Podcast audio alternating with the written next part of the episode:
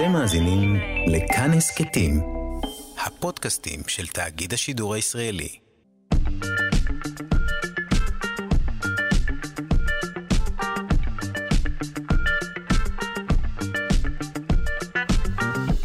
שלושה שיודעים.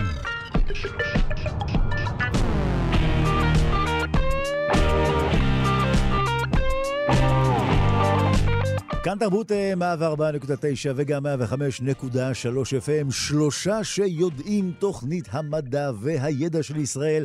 אנחנו כאן מדי בוקר בשעה 7 עם כל המחקרים, כל הפיתוחים המדעיים והטכנולוגיים, כל מה שבאמת מעניין לדעת, וישנם אנשים רבים שלא יכולים לפתוח את הבוקר בלי כוס קפה. לא יכולים, הם אומרים, תן לי קפה כדי להתחיל את היום, לא יכול בלי זה.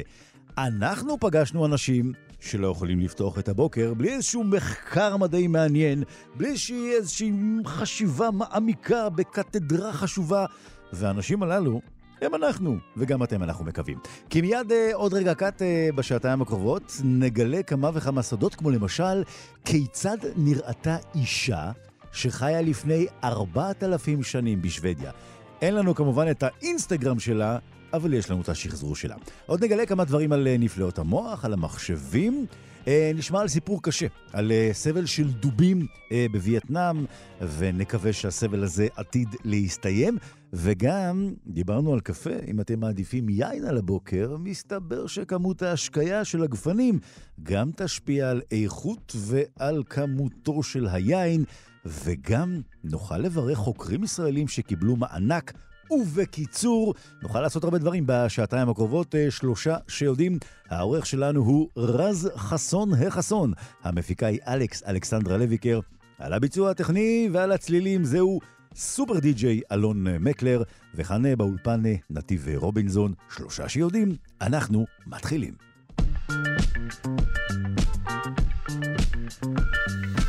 מעניין אה, כמה זמן אה, כל אחד אה, מכם שומר תמונות. יש כאלה ששומרים כמה ימים, שבועות, חודשים, שנים. האם מישהו שמר תמונה בת ארבעת אלפים שנה? כנראה שלא. אבל גוף של אישה שחיה לפני ארבעת אלפים שנה, באזור שהיום הוא שוודיה, שוחזר במלואו, והשחזור אפילו מראה כי נעזרה במקל ההליכה שלה, והביטה בנער צעיר שרץ לצידה. זה כבר נשמע מעניין, אה, עד כדי כך שהחלטנו להפריע בשעת בוקר לדוקטור אלון ברש, מומחה לאנטומיה ואבולוציה של האדם, מהפקולטה לרפואה על שם אה, עזריאלי באוניברסיטת בר אילן. בוקר טוב, אלון. שלום נתיב, בוקר טוב. שמע, ארבעת אלפים שנה אחורה, אפשר לשחזר את הדבר הזה עם המקל ועם הנער הצעיר? זה נשמע באמת אה, מדהים. בהחלט, זה חלק מהעבודה שלנו, של אנתרופולוגים פיזיים. אה, אנחנו לומדים את השלד, ואנחנו בעצם אה, יכולים מזה לשחזר הרבה מאוד דברים על אורח החיים של, של אותם אנשים. במקרה הזה מדובר על אישה שחיה באמת אה, לפני 4,000 שנה, בתקופה mm-hmm. הנאוליתית השוודית, mm-hmm. והיא בעצם נפטרה בערך בגיל 30. אנחנו יודעים את זה בעיקר לפי השיניים שלה. ולמעשה, כמו שאנחנו רואים בכל הסדרות המשטרתיות, מהגולגולת אפשר גם לשחזר את מראה הפנים פחות או יותר. תמיד בסדרות הם מיד מגלים גם מי היה הרוצח ומה קרה שם, והפעם זה קורה אה, לא במטה המשטרה, אלא במוזיאון וסטרנולנדס, שנמצא, אה, כמו שאמרנו, בשוודיה. עכשיו, השלד הזה התגלה עוד בשנת 1923. כן, ממש אה, כשחפרו שם איזשהו כביש, סללו איזשהו כביש, והשלט ישב באיזשהו מוזיאון מקומי כזה, יחד עם אותו נער שישב לידה, באמת, אה, היה בעצם קבור לידה. יכול להיות שהוא היה הבן שלה, יכול להיות שהוא היה אח שלה, ויכול להיות שהם בכלל לא קשורים. אה, אנחנו לא יודעים, ובאמת אה, זה, זה, זה העניין פה, שאנחנו מוצאים דברים לפני כל כך הרבה זמן, mm-hmm. ואנחנו משחזרים אותם. זה באמת מאוד מאוד מרשים. מה שמאוד מעניין פה זה ש... באופן יוצא דופן, כן. לא מצאו DNA. לא הצליחו להוציא DNA. עכשיו, למה זה חשוב לנו? רגע, אתה הבטחת שזה כמו בסדרות בטלוויזיה, שימצאו את הרוצח. אה, שמע, אלון, אין DNA, אין רוצח, אתה יודע. לגמרי. זה לא יקרה, אה, כן. זה, קצת, זה לא יקרה. זה קצת הפתיע אותי, כי בדרך כלל במקומות האלה כמו שוודיה, שהקרקע היא קרה יחסית, מצליחים להוציא DNA, ו- ולמה זה חשוב? כי אנחנו היינו יכולים ממש לדעת מה היה צבע השיער שלה, מה היה צבע העיניים שלה, mm. ועוד הרבה מאוד דברים אחרים. ולמשל את הקשר בינה לבין הילד. אבל אני משער שבגלל שחפרו את השלט ב-1923, בגלל זה לא השתמרו, אה, לא השתמר לא, לא השתמרו הממצאים.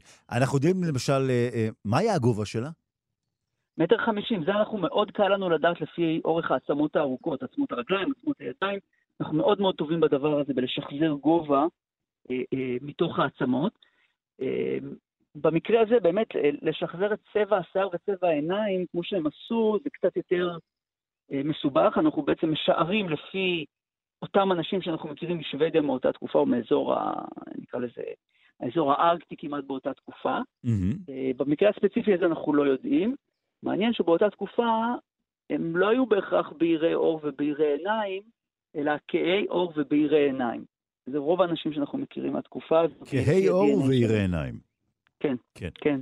אגב, הגובה הזה שלה, הוא, הוא מתאים אה, מבחינת אה, התקופה, מבחינת... אה... היא, היא הייתה קצת נמוכה אפילו לתקופתה.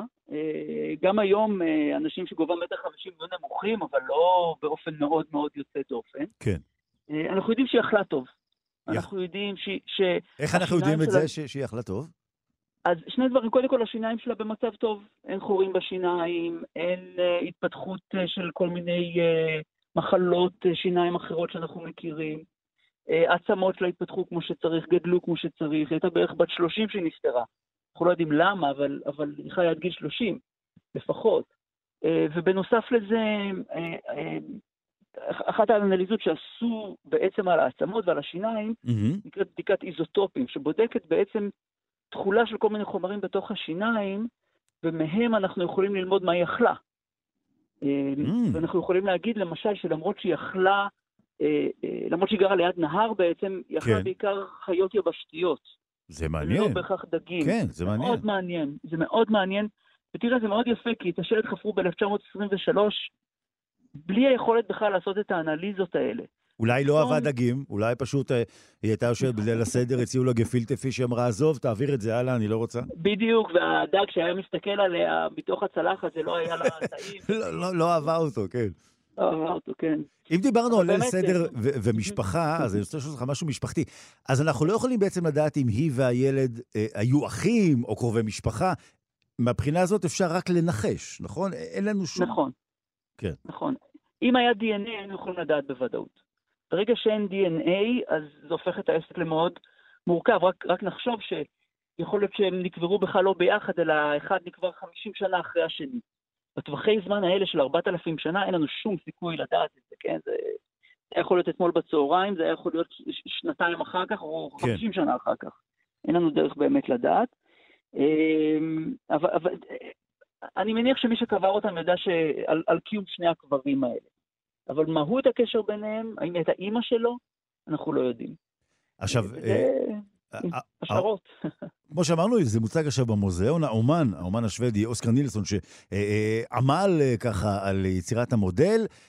מדובר במאות שעות של עבודה כדי להגיע, כדי שנראה את המודל הזה שם ניצב במוזיאון. נכון, נכון. יש פה, בעצם הוא ארכיאולוג אומן. מה זאת אומרת? הוא גם מכיר את האנתרופולוגיה, זאת אומרת, את מבנה העצמות, את האזור הארכיאולוגי שבו זה נמצא, והוא בעצם, החלק האומנותי זה לשחזר את הפנים מחדש. זה חשוב, חשוב להדגיש את זה. לא מדובר פה בתהליך שהוא לחלוטין מדעי. למשל, אה, איך אנחנו משחזרים פנים? אנחנו יודעים מה עובי הרקמה, מה עובי האור, ביחס לאור, לעומק העצם נקרא לזה. זאת אומרת, הגולגולת mm-hmm. באזורים מסוימים, ההבדל הוא, נגיד, אני סתם זורק מספרים, כן? חמישה סנטימטר ובאזורים אחרים הם חמישה מילימטר. לוקחים נקודות לאורך הפנים, ואנחנו יודעים מה העומק הממוצע מהאור לגולגולת, וככה אנחנו יכולים לשחזר. אבל צבע עור, האם היא הייתה שמנה או רזה, אה, צבע עיניים, צבע שיער, צבע, אה, אה, כל המאפיינים שהופכים אותנו למאפיינים מאוד מאוד אנושיים, כן. זה מצריך יותר אומנות מאשר מדע. למרות שאני חייב להגיד שיש אה, ניסיונות גם דרך ה-DNA וגם אה, דרך כלים מתמטיים mm-hmm. לעשות את התהליך הזה ליותר מדויק. אבל בכל מקרה, תמיד תמיד יש פה גם עניין אומנותי אה, ועניין של ניסיון, ובגלל זה זה לוקח כל כך הרבה שעות אה, לעשות את השחזורים האלה. אבל הם מאוד מעניינים ומאוד חשובים, כי בסוף זה באמת נותן לנו איזשהו פתח, איזשהו חלון לעבר. במודל במוזיאון היא גם לבושה מכף נכון. רגל ועד ראש, גם ככה מיטב האופנה של התקופה ההיא, לא שדיברו עם מעצבות האופנה מאז, אז בעצם אה, כדי להלביש אותה, מה, היו צריכים נגיד לחקור את האזור שהיא בו חיה, את האקלים, את הנוף, נכון, כדי נכון, לדעת נכון. אם, אם, אם אורות, פרווה, כדי להגיע לתוצאות הללו? יותר מזה, ישנה ארכיאולוגית מקבילה, אה, אה, שבעצם חוקרת את נושא הלבוש בתקופות האלה, באזורים האלה. והיא עושה עיבוד של האור כמו שעשו אז לפני 4,000 שנה. כולל למשל להוריד את האור מהחיה, כולל לשים אותו בתוך מים זורמים כדי למנוע ריקבון, כולל למרוח אותו בכל מיני שמנים כדי שהוא לא, כדי שהוא לא ירקב ויישאר אה, יישאר גמיש. Mm-hmm. כל הדברים האלה, אה, ישנם אנשים שזאת ההתמחות שלהם, ארכיאולוגים שזאת ההתמחות שלהם, וגם זה מה שעשו במקרה הזה, ולכן אה, יכלו לשחזר בדיוק, או לשער לפחות מה היא לבשה, על פי מיטב האופנה באותה תקופה, כולל למשל העובדה שבנעליים שלהם היו שמים חציר. חציר אה, בנעליים? כדי, כן, כדי להרחיק את כף הרגל מהאדמה הקרה שהייתה בשוודיה באותה תקופה, בסקנדינביה באותה תקופה. זו הספידה של התקופה ההיא. אכן כן, אכן כן. אז אפשר לומר שאותה ארכיאולוגית, ארכיאולוגית, היא בעצם מעצבת האופנה הטובה ביותר מכל הארכיאולוגיות, והארכיאולוגית הטובה ביותר מכל כן. מעצבות האופנה.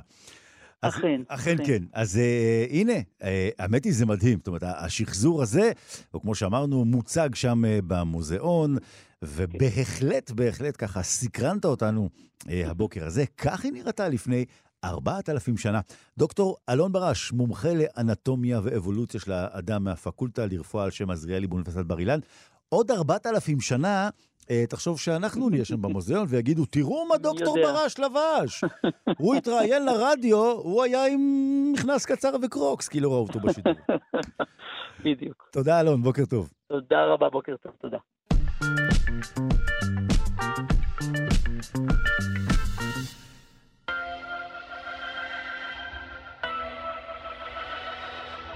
שלושה שיודעים.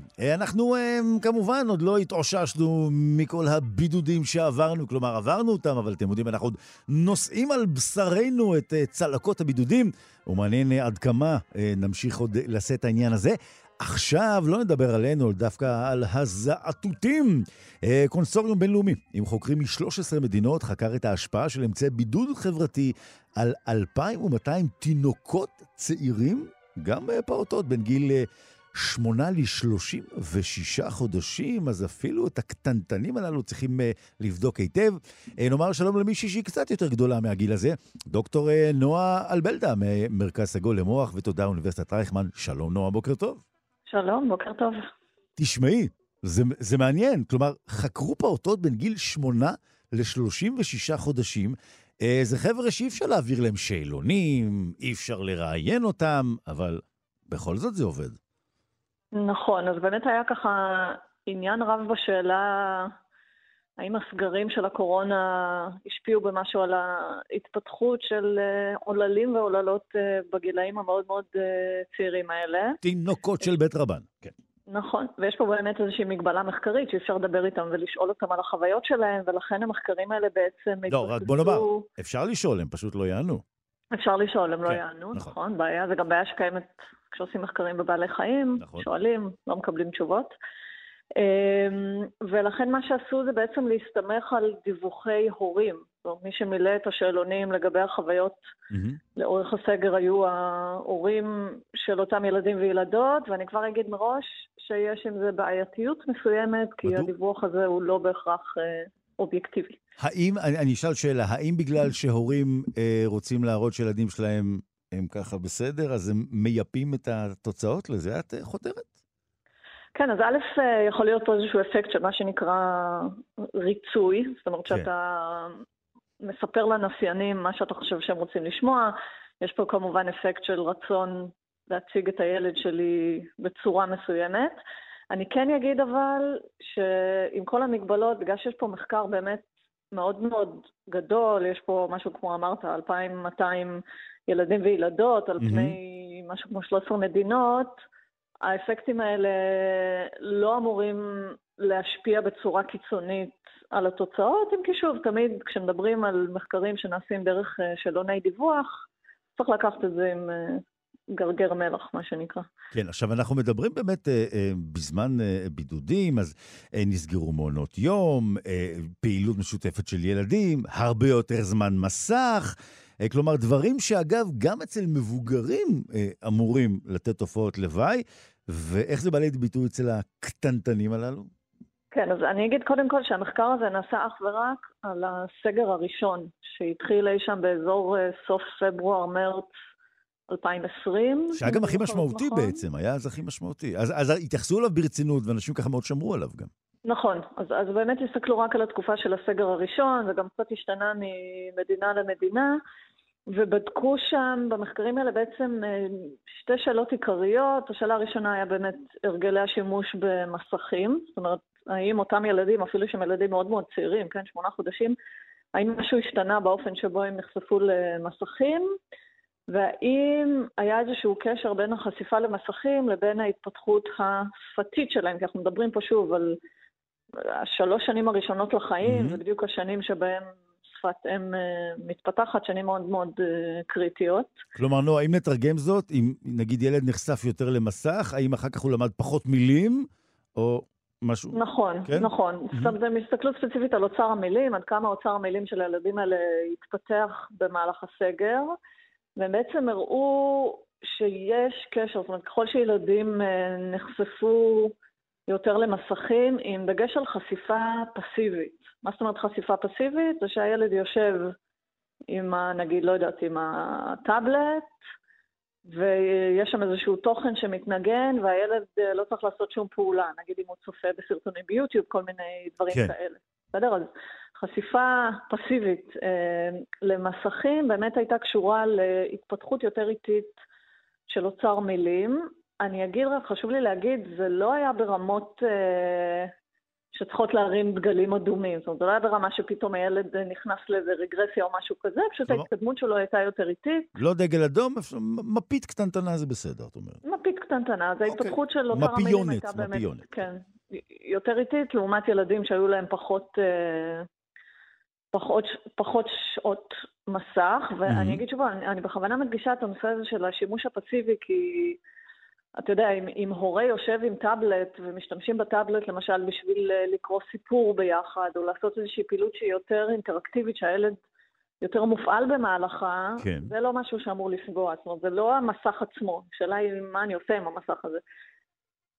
אז בסופו של דבר גם סבלנותו של ההורה היא, היא חלק פה מהעניין. כי כמו שאת אומרת, אם הורה תהיה לו סבלנות וישב עם הקטנטנצ'יק הזה ויסתכלו במסך ויעשו פעילות אינטראקטיבית, זה יהיה בסדר. אם ההורה אין לו סבלנות, שם את הילד, תוקע אותו מול המסך, זהו. אז להורים פה יש אחריות.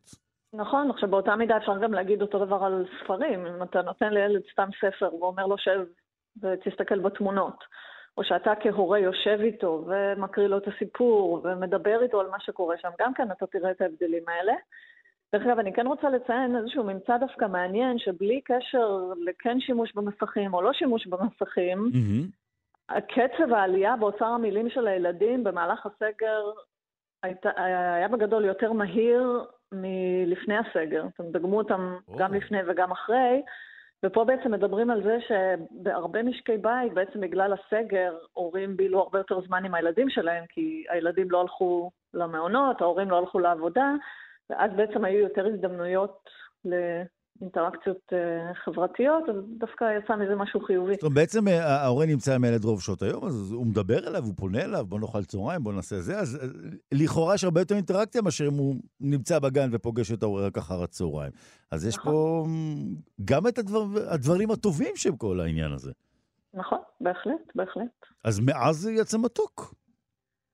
כן, ואני רוצה שוב פעם להגיד שאני יודעת שהמון אנשים מאוד מאוד דאגו מההשפעות של הסגרים על התפתחות של ילדים, ושוב, הדאגה הזאת היא בהחלט מוצדקת, כי אנחנו יודעים שילדים צריכים להיחשף למפגשים חברתיים ולצאת ולהיפגש עם חברים שלהם ולפגוש בני משפחה, ובסגרים זה לא כך היה אפשרי, אבל התוצאות של המחקר הזה מראות ש...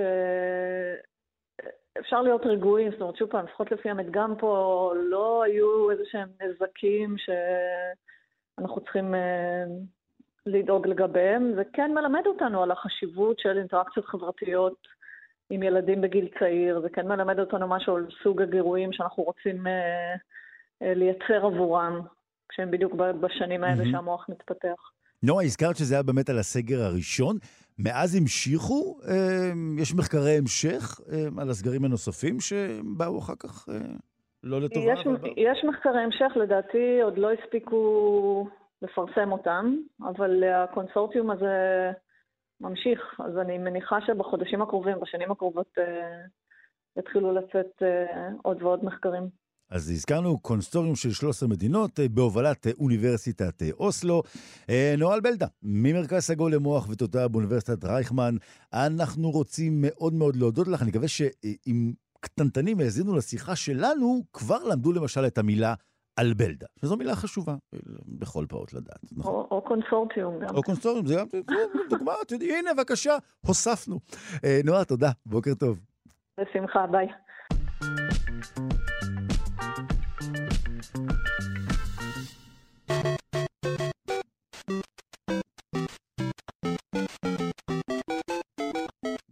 אומר שעכשיו אנחנו צוללים אל עולם ממוחשב שכזה.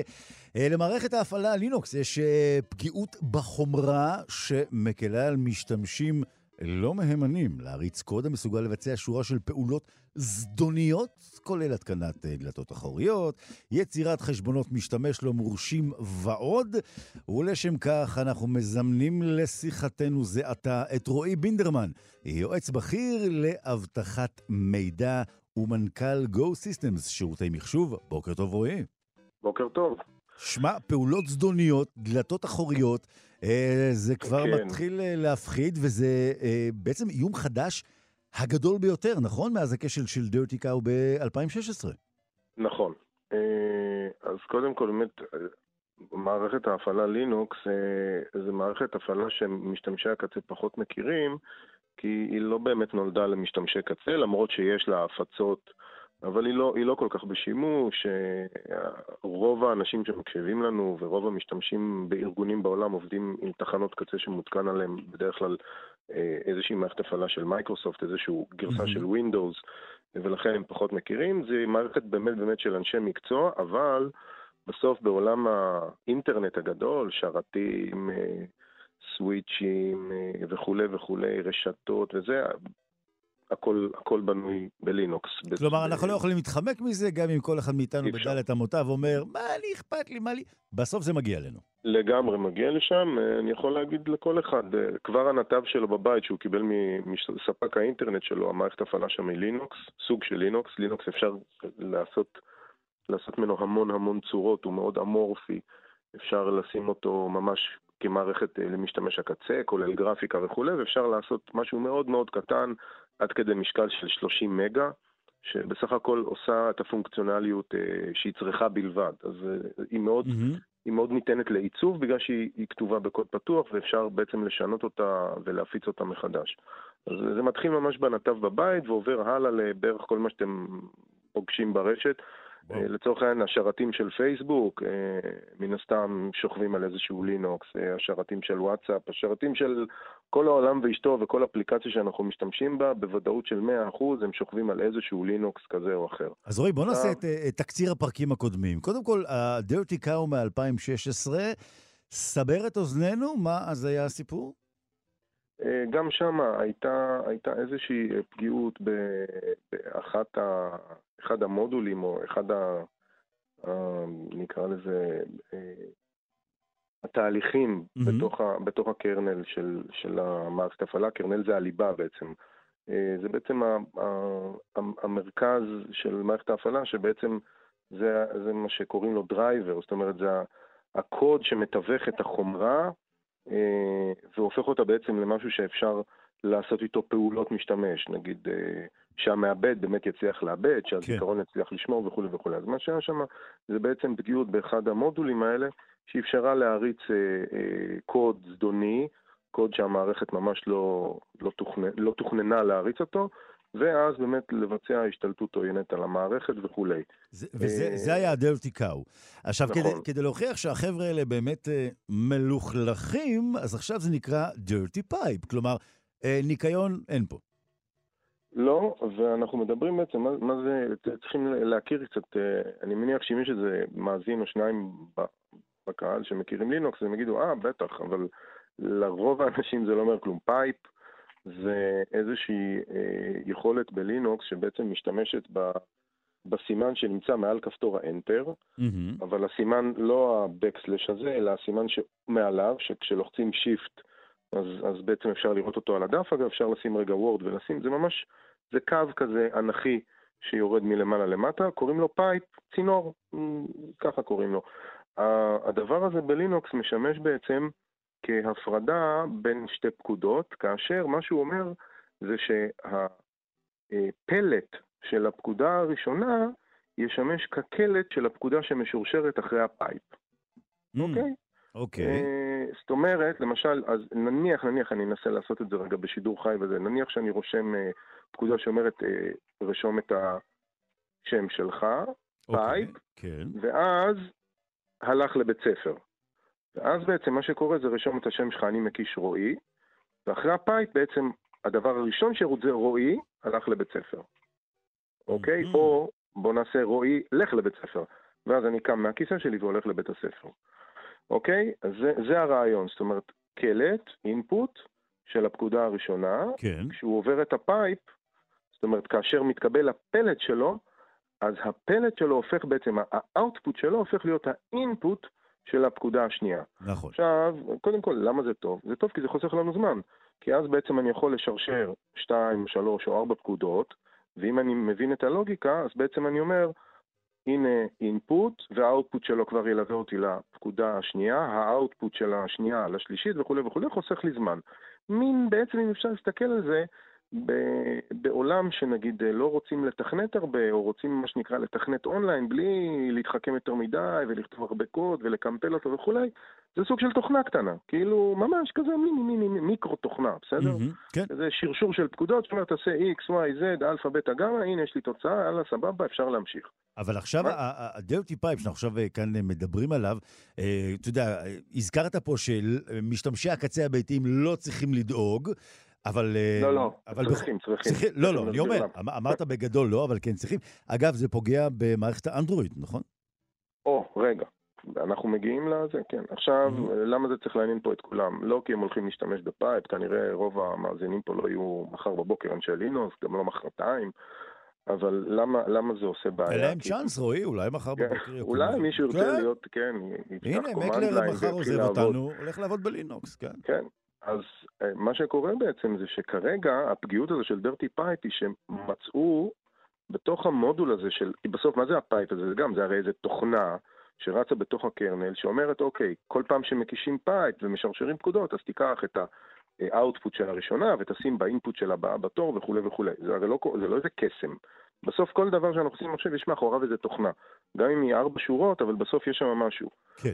ולכן מה שקרה זה שגילו שאפשר בעצם בגרסאות מסוימות להריץ בעצם אה, בצורה שרירותית לגמרי אה, פקודות, ובעצם יש איזה באג בקטע של האינפוט והאוטפוט, ובעצם אפשר לקחת ולשרשר קוד זדוני כפלט של הראשונה ולדחוף אותו כאינפוט של הפקודה השנייה, ואז בעצם לייצר מצבים ששוב, שהמכונה לא התכוונה, כמו להשתלט על חשבונות, להגיע להרשאות גבוהות, להריץ קוד שהוא, ש, שלא, שהוא לא אמור לרוץ וכולי וכולי, או להריץ קוד בתוך, למשל, אה, בתוך אה, תהליכי משנה שממש mm-hmm. לא אמור להיות שם וכולי.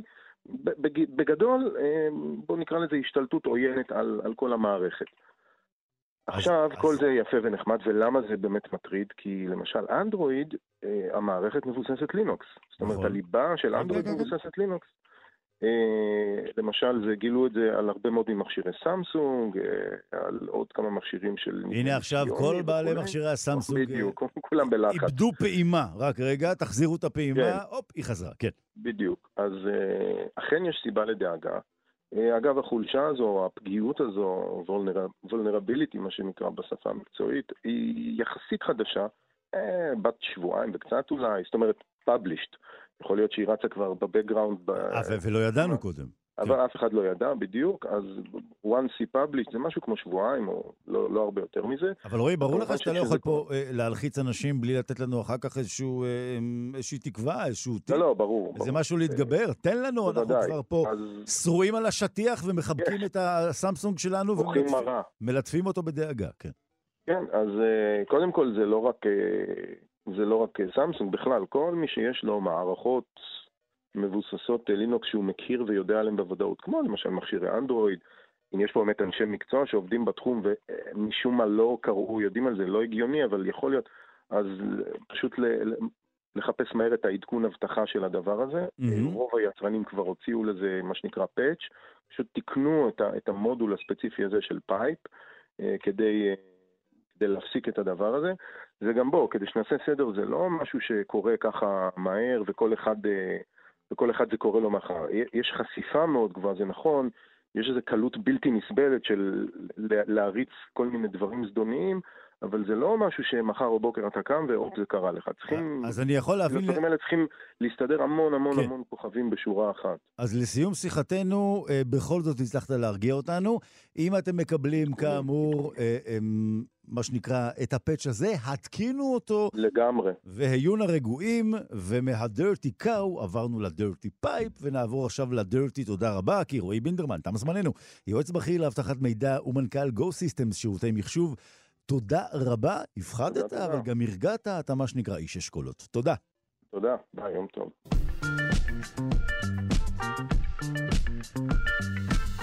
כידוע, דברים שלא היו ולא נבראו, אומרים עליהם לא דובים ולא יער. אבל אה, לצערנו, הסיפור שמיד נשמע עכשיו, גם היה, גם נברא, אבל אנחנו נקווה שהוא ייפסק, כי מדובר בסבל גדול של הדובים בווייטנאם. אה, נושא שאנחנו נדרשים אליו, האמת היא, לעיתים קרובות, אה, הרפואה לעומת סבלם של בעלי החיים. אחת התרופות שסין המליצה עליהן כטיפול במקרים חמורים של קורונה, הייתה כזו שאולי עשויה להישמע משונה באוזניים הערביות, זריקה שמכילה נוזל כיס מרה של דובים. אה, זה חומר שנעשה בו שימוש נרחב במסגרת הרפואה הסינית המסורתית, אך הפקתו גורמת לדובים ייסורים קשים. והאמת היא שאפילו קשים מאוד, ומיד אה, תבינו על מה אנחנו מדברים. אה, נאמר שלום לדוקטור עדי לוי, מהאגודה הישראלית לאקולוגיה ולמדעי הסביבה וראש החטיבה לסביבה וקיימות במכללה האקדמית אחווה. בוקר טוב, עדי. בוקר טוב. אנחנו מדברים עכשיו על וייטנאם, ואנחנו מדברים אה, מיד, באמת אה, נשמע על היתרונות הרפואיים, אבל תשמע, מדובר פה באמת באחד המקרים של סבל עז שנגרם לבעל חיים, כדי שאנחנו, בני האדם, נפיק תרופה, והמטרה היא להפסיק את הסבל הזה, נכון? נכון, בהחלט. אז מדובר פה על מחקר בעצם שבדק את הנושא הזה בווייטנאם, ובווייטנאם מסתבר שנוהג שהתחיל ברפואה המקומית הכפרית, אזורים שונים בכלל בדרום-מזרח אסיה, אה, כחלק מרפואה סינית, אה, משתמשים בכל מיני חומרים שמופקים מבעלי חיים, מצמחים, ובמקרה הזה מדובר על בעצם חומר שמופק מצמרה של דובים. Mm-hmm. הדובים שם נחשבים כבעלי חיים חזקים, שיודעים לשרוד כמובן בחורף, שנת חורף, ללא אוכל, ולכן יש איזשהו רעיון ברפואה הסינית שחומרים שהמקור שלהם בדובים יכולים לעזור להישרדות. אנחנו מכירים את זה דרך אגב גם מבעלי חיים אחרים, כל כן. מיני קרניים של קרנף ואיברים של נמרים, והסיפור mm-hmm. הזה בכלל, בכללותו, הוא משליך על אה, אוכלוסיות של בעלי חיים אפילו שנמצאות באפריקה, הרבה פעמים שניצודים לטובת רפואה מסורתית מהסוג הזה, שהיעילות שלה לרוב אה, מוטלת בספק. אתה, אתה יודע, יש מקרים באמת, אתה יודע, שצדים בעל חיים, אה, הורגים אותו. כדי להשתמש, כאמור, בדברים אה, אה, מגופו. במקרה הזה, מחזיקים אותם בחיים בתנאים איומים, אה, כלומר, הסבל פה הוא, הוא בלתי, בלתי נתפס. בהחלט. אז uh, במשך מאות שנים uh, היה מדובר בציד, פשוט ציידים היו יוצאים אל הטבע, צדים uh, דובים ומפיקים מהם את נוזל המרה שלהם. מדובר על סין, וייטנאם, מינמר, לאוס, דרום קוריאה, אזור דרום-מזרח אסיה.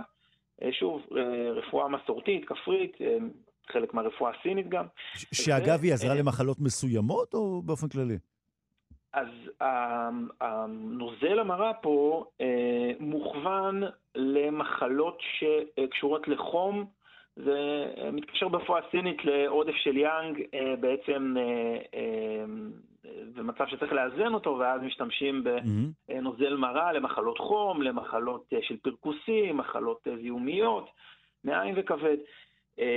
ובעצם מעבר לציד הזה, בתחילת שנות ה-80 ובסין ובווייטנאם בשנות ה-90, אה, התחילו לפתוח חוות דובים מסחריות, פשוט אספו את הדובים מהטבע, צעדו אותם אבל לא הרגו אותם, אלא פשוט גידלו אותם, כמו שאמרת, בכלובים אה, מאוד מאוד קטנים, שלא מאפשרים להם אה, לזוז כמעט, ובסין מעריכים שיש כעשרת אלפים דובים שחיים בתנאים האלה, דוב שחור אסיאתי ודוב מלאי.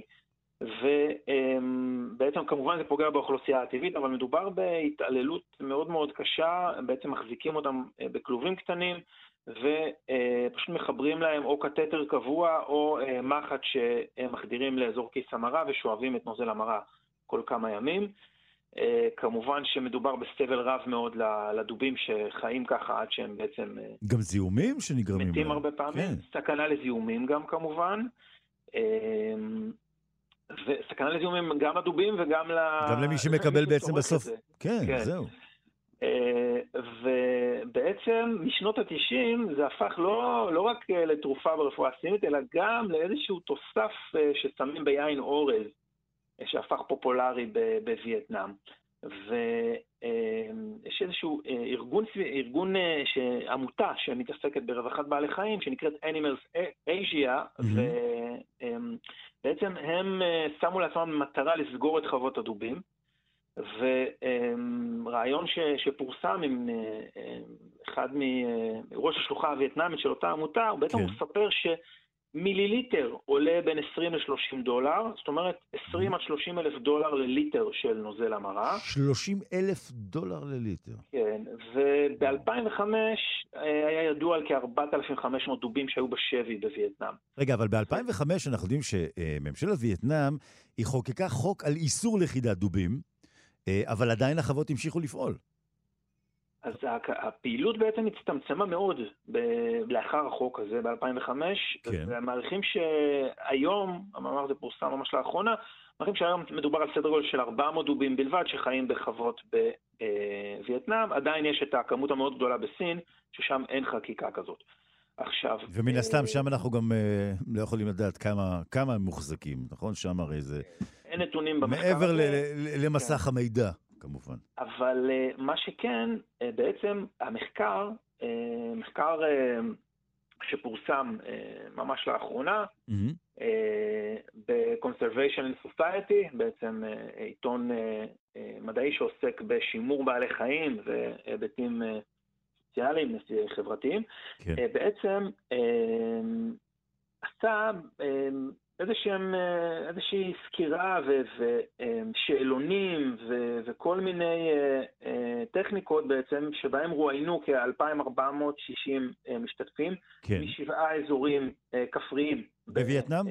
וייטנאם. כן. ובעצם רצו לדעת מה, מה היו התוצאות. זאת אומרת, אם בעצם הביקוש מאוד מאוד גדול לנוזל הזה, אז החשש הוא שהחקיקה והאיסור של הגידול שלהם בשבי יגדיל עוד יותר את הציד. כי אז זה יהפוך את זה כמובן למוצר שעוד קשה להשיג אותו, וגם המחיר יעלה, כן, היצע וביקוש. בדיוק, וציד לא חוקי ובכל נכון. הסיפור הזה. אז בעצם... אמ, אז כמה באמת שם אה, צורכים את זה? אמרת על 2,460, אמ, כמה אחוזים אמרו שהם צורכים את הנוזל הזה? אז 31 אחוז אמרו שהם צרכו נוזל מרה בהזדמנות כלשהי במהלך חייהם למטרות רפואיות. אה, אבל רק אה, במחוז אחד דיווחו על צריכה שלו במהלך השנה האחרונה, ופחות מאחוז, משהו כמו 20 איש, דיווחו שהם צרכו אלכוהול שמעורב עם הנוזל הזה, כ... זאת אומרת, זה לא כתרופה, אלא כאיזשהו משקה עם כן. סגולות כאלה או אחרות. מה שהבינו בעצם שהתופעה הזאת היא יחסית נישתית, שזה לא, לא איזשהו משהו שאין לו תחליף. ו... אגב, אין תחליפים סינתטיים ש... כן, אז, אז, אז קודם כל, גם לחומר שמופק מהדובים, אז מסתבר שרבים מהמשתתפים במחקר טענו שברגע שלא יהיו חוות הם פשוט יפסיקו לצרוך, גם ככה הם לא משתמשים בזה יותר מדי. ואפילו שחלק מהמשתמשים מאמינים ביעילות של החומר, נמצא שבעצם רובם העדיפו תחליף סינתטי. Mm. ובגלל החוסר סטריליות ובגלל הסכנות לזיהומים, ויש בעצם חלופות סינתטיות, הרבה מאוד חומרים דרך אגב, חומרי טבע שמופקים בים מספוגים או בעלי חיים אחרים, או ביבשה מצמחים ומבעלי חיים ומשמשים כתרופות ברפואה הסינית המסורתית, אז אה, הצליחו להפיק מחלקם ממש תרופות אה, אה, מערביות, שנבדקה היעילות שלהם והבטיחות. זאת אומרת, יש פה פוטנציאל להפקה של חומרים, אבל את החומר הספציפי הזה, אה, חומר הפעיל שם, אפשר להפיק מ, אה, באופן סינתטי, ו, אה, ובעצם המטרה כיום של אותם ארגוני כן. בעלי חיים, בעלי חיים mm-hmm. היא אה, לדחוף את האוכלוסייה המסורתית, בעצם באמצעות שינוי תפיסתי אצל האוכלוסייה, לנסות להביא לכך שהם יעברו או לשימוש בתחליפים צמחיים אה, של, אה, של אותם חומרים. אז יש כאן בעצם, אז יש כאן בעצם תנועת מלקחיים. מצד אחד, אנחנו, כמו שאתה אומר, נוכל לדאוג להם לחלופה. מצד שני, אה, נמשיך את אה, ההשפעה על הנושא של אה, למען זכויות בעלי החיים, ואז משני הכיוונים יחד אולי נוכל למגר את כל העניין הזה. חוות הדובים בדרך להיסגר? אנחנו נוכל בקרוב לומר שהדבר הזה מאחורינו? אנחנו יכולים להיות, להיות עד כדי כך אופטימיים? אז כנראה שבווייטנאם התשובה היא כן, לגבי סין בינתיים לא. דרך אגב, בנוזל מרה של הדובים mm-hmm. יש חומר שנקרא חומצה אורסו דאוקסיקולית, mm-hmm. בעצם שמחקרים אה, מערביים, מדעיים, מצאו שעוזרת למוסס אבני מרה, לטפל במחלות כבד, אבל אפשר להפיק אותה באופן סינתטי. בואו נזכור גם שאינסולין, שפעם היו צריכים בעלי חיים כמו חזירים כדי להפיק אותו, נכון. היום אנחנו עושים את זה עם חיידקים קומביננטיים שפשוט הכניסו להם את הגן הזה, והם מייצרים לנו אינסולין. אז uh, באותה מידה אפשר לייצר גם חומרים רבים אחרים שמגיעים היום מהחי, בלי לגרום סבל לבעלי חיים. אז אנחנו אה, נקווה שבקרוב נוכל לשמוע uh, שתם סבלם של הדובים בווייטנאם. לגבי סין, כפי שאתה אומר כאן, דוקטור עדי לוי, הדרך עוד ארוכה. Uh, דוקטור עדי לוי מהאגודה הישראלית לאקולוגיה ולמדעי הסביבה וראש החטיבה לסביבה וקיימות במכללה האקדמית אחווה. נקווה שיגיע היום שבו נוכל לומר לא דובים ולא יער, אין דבר כזה יותר. הלוואי. עדי. תודה רבה לך. תודה לכם, המשך יום נעים.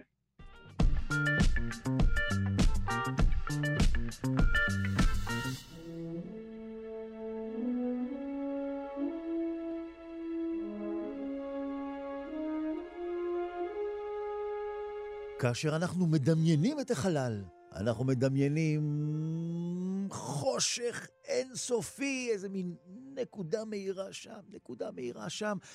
הכל ככה מין אה, סוג של שחור לבן כזה? אבל למה? למה אי אפשר שזה יהיה בצבעים? נהפוך הוא, אנחנו רוצים את זה בצבעים. צוות אה, מחקר בינלאומי, הכולל אה, חוקרים מפורטוגל, קנדה וארצות הברית, יצרו באמצעות חיידקים שנמצאו בתנאים תת-ארקטיים של מפרט הדסון בקנדה, את קטלוג הצבעים הראשון של חתימות פני כוכבי הלכת הקפואים, כדי לחשוף קיומם של חיים בקוסמוס. אז אנחנו רוצים את הכל בצבעים.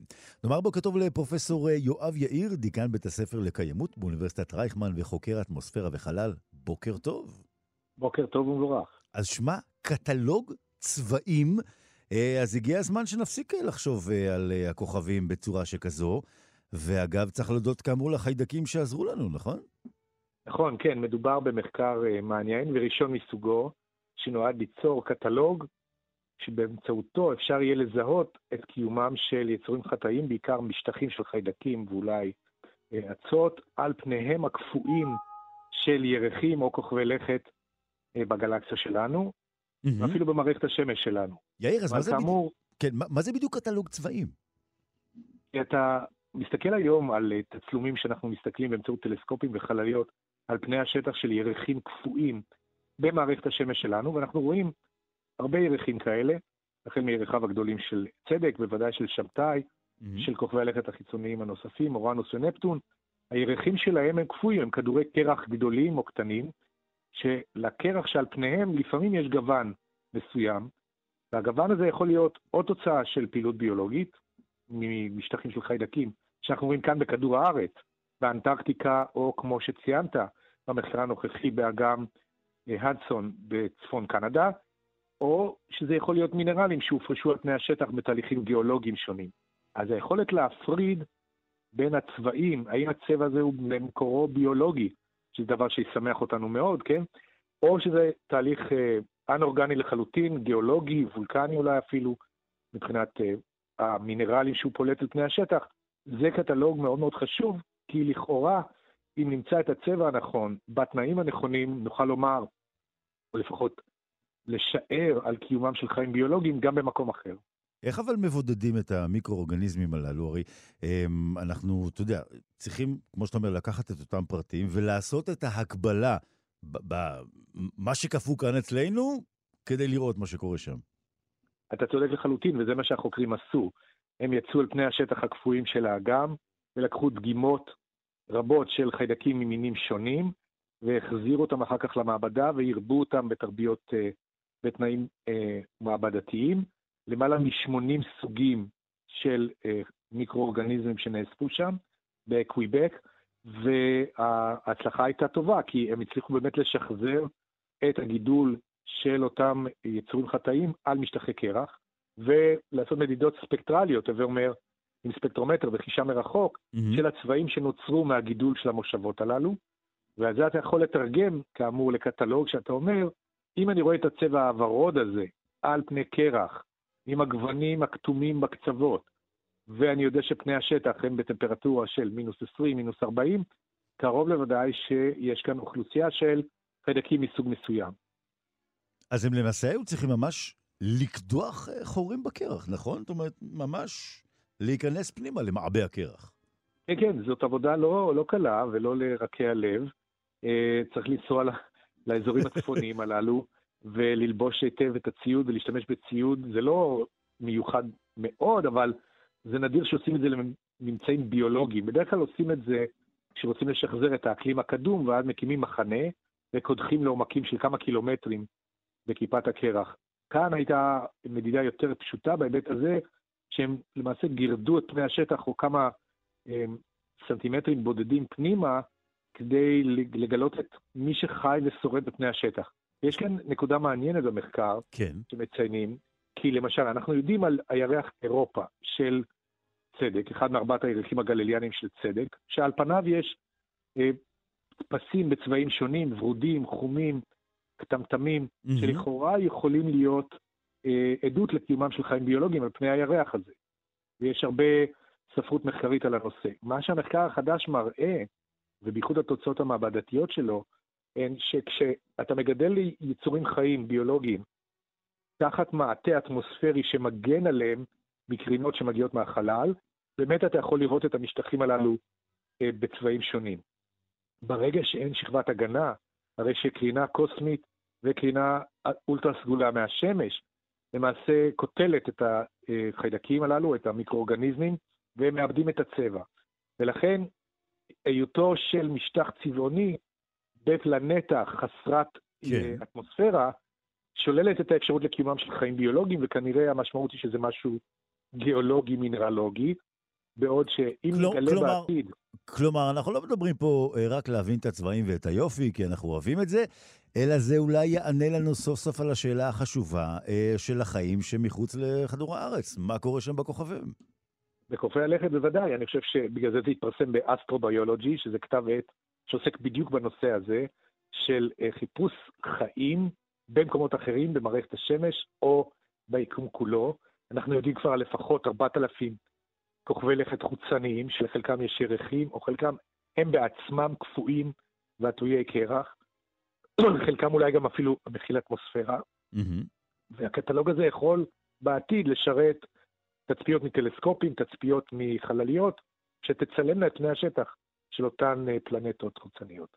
אז כמו שאמרת, זה לא שחוקרים יושבים במעבדה שיש להם חימום ושותים כוס תה, הם גם צריכים ללכת שם למקומות הקפואים הללו, אמ, שבעצם אמ, אנחנו צריכים את האזורים הקפואים הללו כדי אה, לעשות את ההקבלה למה שקורה במקומות אחרים. זאת אומרת, אמ, אי אפשר להתפנק ולעשות את זה בקריבים, זה חייב להיות במקומות הקפואים הללו.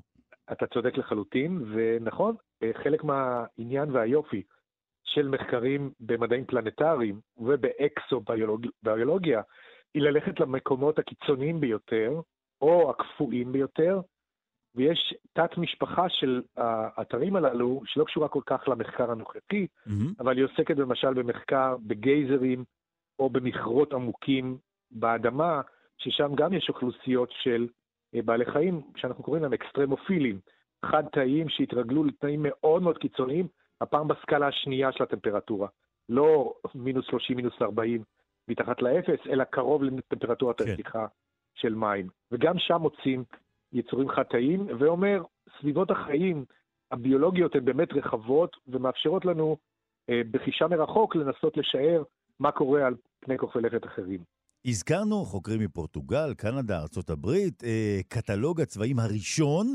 אה, זה בוודאי ככה אה, פותח דרך ונותן תיאבון לשלב הבא. מה, מה צופן לנו העתיד מבחינת המשך מחקר כזה?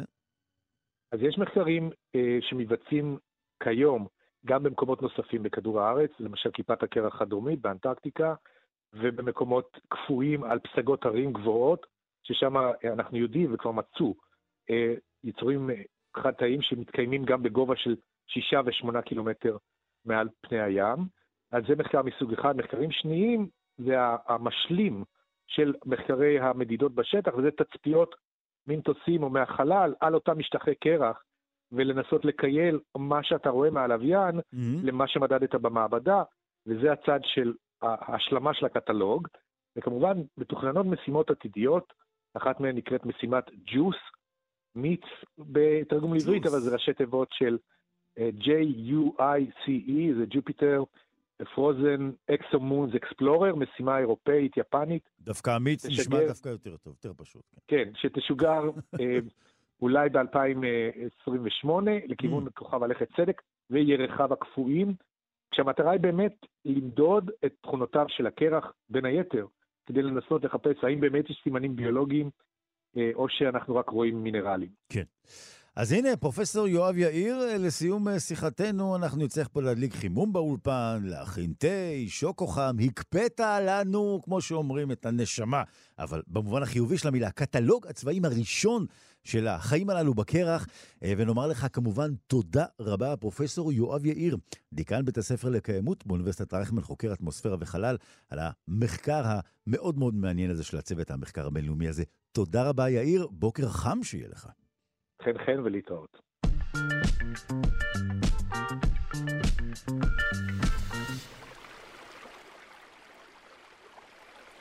אם אתם אה, לא רוצים אה, ככה של להירטב, תתרחקו קצת מהרדיו, כי פתחנו כאן את צינורות ההשקיה שלנו. יש לנו כאן אה, את הגפנים באולפן שאנחנו מגדלים ורוצים להשקות, כי אנחנו רוצים בסופו של דבר גם, אה, אתם יודעים, שיהיה לנו כאן יקב, יקב שלושה שיודעים.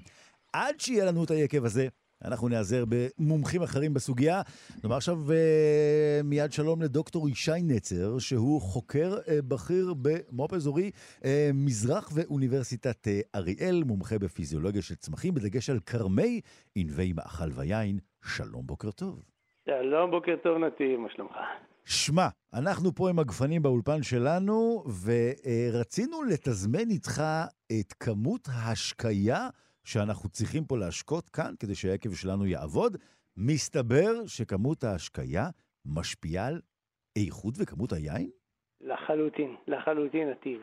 אז uh, תאר לעצמך, שווה בנפשך, שדודה שלך, uh, שאתה מצפה לקבל ממנה uh, מורשת נכבדה, נכון. משאירה כן. לך איזשהו עציץ uh, נחמד, ואתה צריך להשקות אותו בצורה המיטבית, שאם לא כן, אה, תוריד אותך מהירושה הגדולה רגע, היא משאירה לי עציץ? זה מה שהיא משאירה? עציץ, לא, היא משאירה לך עציץ, אה. והיא רוצה לבחון את הביצועים שלך ביכולת ההשקיה של אה, העציץ הספציפי הזה. זאת אומרת, זה מבחן, אם אני אצליח... זה מבחן, זה מבחן. היא תוריש לי את כל הכרמים שלה, כן. הרבה הרבה על הכף.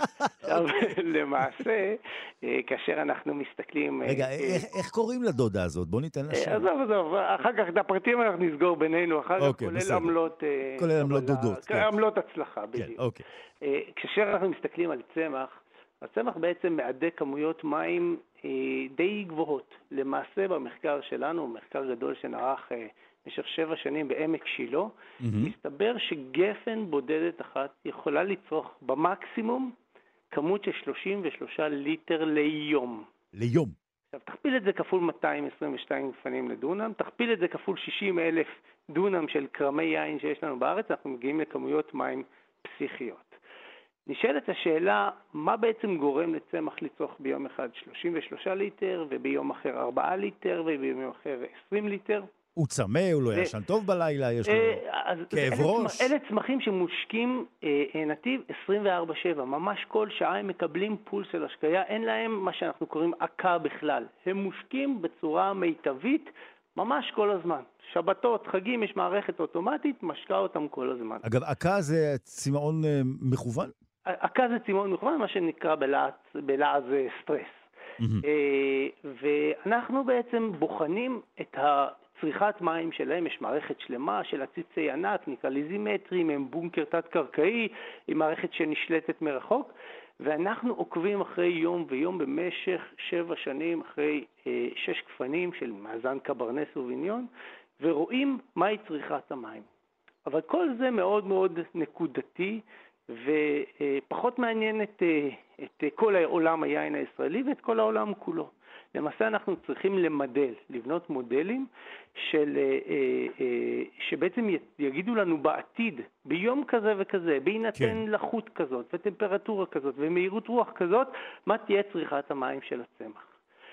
אנחנו בחנו את זה והכנסנו את זה למודלים של מה שנקרא ביג דאטה, של נתונים גדולים ושל בינה מלאכותית. Mm-hmm. מסתבר נתיב שהגורם העיקרי שמשפיע על צריכת המים של גפנים זה בעצם שטח העלבה, כלומר מכלול שטח הפנים של העלים. מי שלא מכיר את זה על אה, עלים ועל גפן, mm-hmm. יש פיוניות, על כל עלה יש אלפי פתחים כאלה קטנטנים, okay. אוקיי. שהצמח יכול לשלוט ולסגור אותם ולפתוח אותם, ובעצם ככל, ככל שיהיה יותר פיוניות הוא יצטרך יותר מים. אה, כן, אבל הוא גם יכול לפתוח ולסגור אותם. כלומר, יש פה איזה מין תהליך כזה, בתהליך הפוטוסינתזה שצמח מבצע, זה בתהליך הייצור של הסוכר, הוא בעצם פותח את הפיוניות כדי לקלוט פחמן דו-חמצני מהאוויר, אבל הוא גם מאבד מים. וכל הזמן הצמח שואל את עצמו, שווה לי, לא שווה לי, שווה לי, לא שווה לי. ואז כאשר הוא מרגיש, חש, so called, כן, mm-hmm. במרכאות כפולות ומכופלות, ש... הוא מאבד יותר מדי מים ביחס לפחמן הדו-חמצני שנכנס לו, הוא בעצם סוגר את הפניות ועוצר את התהליך הזה. זאת אומרת, אנחנו יכולים לבוא ולהשקות כאוות נפשנו, הוא ישתה כמה שהוא רוצה וצריך. לחלוטין. אבל, וזאת, וזה בעצם אה, הנדבך הראשון של מידול כמה מים הצמח צורך במקסימום. כאשר אני בא והולך לחקלאי ואומר לו, קח את הכמויות המקסימליות האלה לפי התחשיבים של המודלים ושפורסמו עליהם שישה מאמרים אצלנו במעבדה, mm-hmm. ותשקה לפיהם. הוא יקבל המון המון יבול, הוא יקבל ענבים למכביר, והעיניו עצמו יהיה גדול, אבל איכות היין תהיה, איך לומר, על הפנים. שזה כלומר... כמובן, אתה יודע, אה, ייננים יבואו ויאמרו, על זה הכל קם ונופל. אה, נכון. מה נכון. הועילו גפנים בתקנתם? נכון. אני חייב להגיד ש...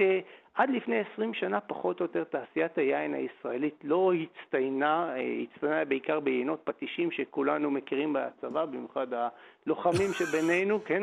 ש, שזה היה... מי שלא שתה יין פטישים אה, בשבת שהוא סגר אה, בגדוד, לא יודע טעם יין. כן. לחלוטין. אני, אני זוכר את טעמו של יין הפטישים מהמוצבים בלבנון, ותעשיית היין הישראלית לא הייתה מדהימה, וזאת הייתה אחת הסיבות. שפשוט היו משקיעים בעודף. למעשה, גם בעולם ובעיקר בישראל נוצרה תובנה שאנחנו צריכים לייצר עקה, לייצר סטרס על הצמח. Mm-hmm. וכמו הסיפור הידוע של אה, כמה מרעיבים את הסוס אה, בלי שהוא ימות, זה בדיוק החוכמה הגדולה. כי המרדף אחרי המדליות שהייננים רוצים להציג בתערוכות בינלאומיות ותערוכות ישראליות, לפעמים מביא אותנו למצב שהסוס כבר מת, והכרם כבר נותן יבולים כל כך נמוכים, ואפילו אה, אה, אה, יצא לי לראות לו כרם אחד ולא שתיים כאלה, שבעצם חלק גדול מה, מהגפנים בתוך הכרם כבר מתו. אוי.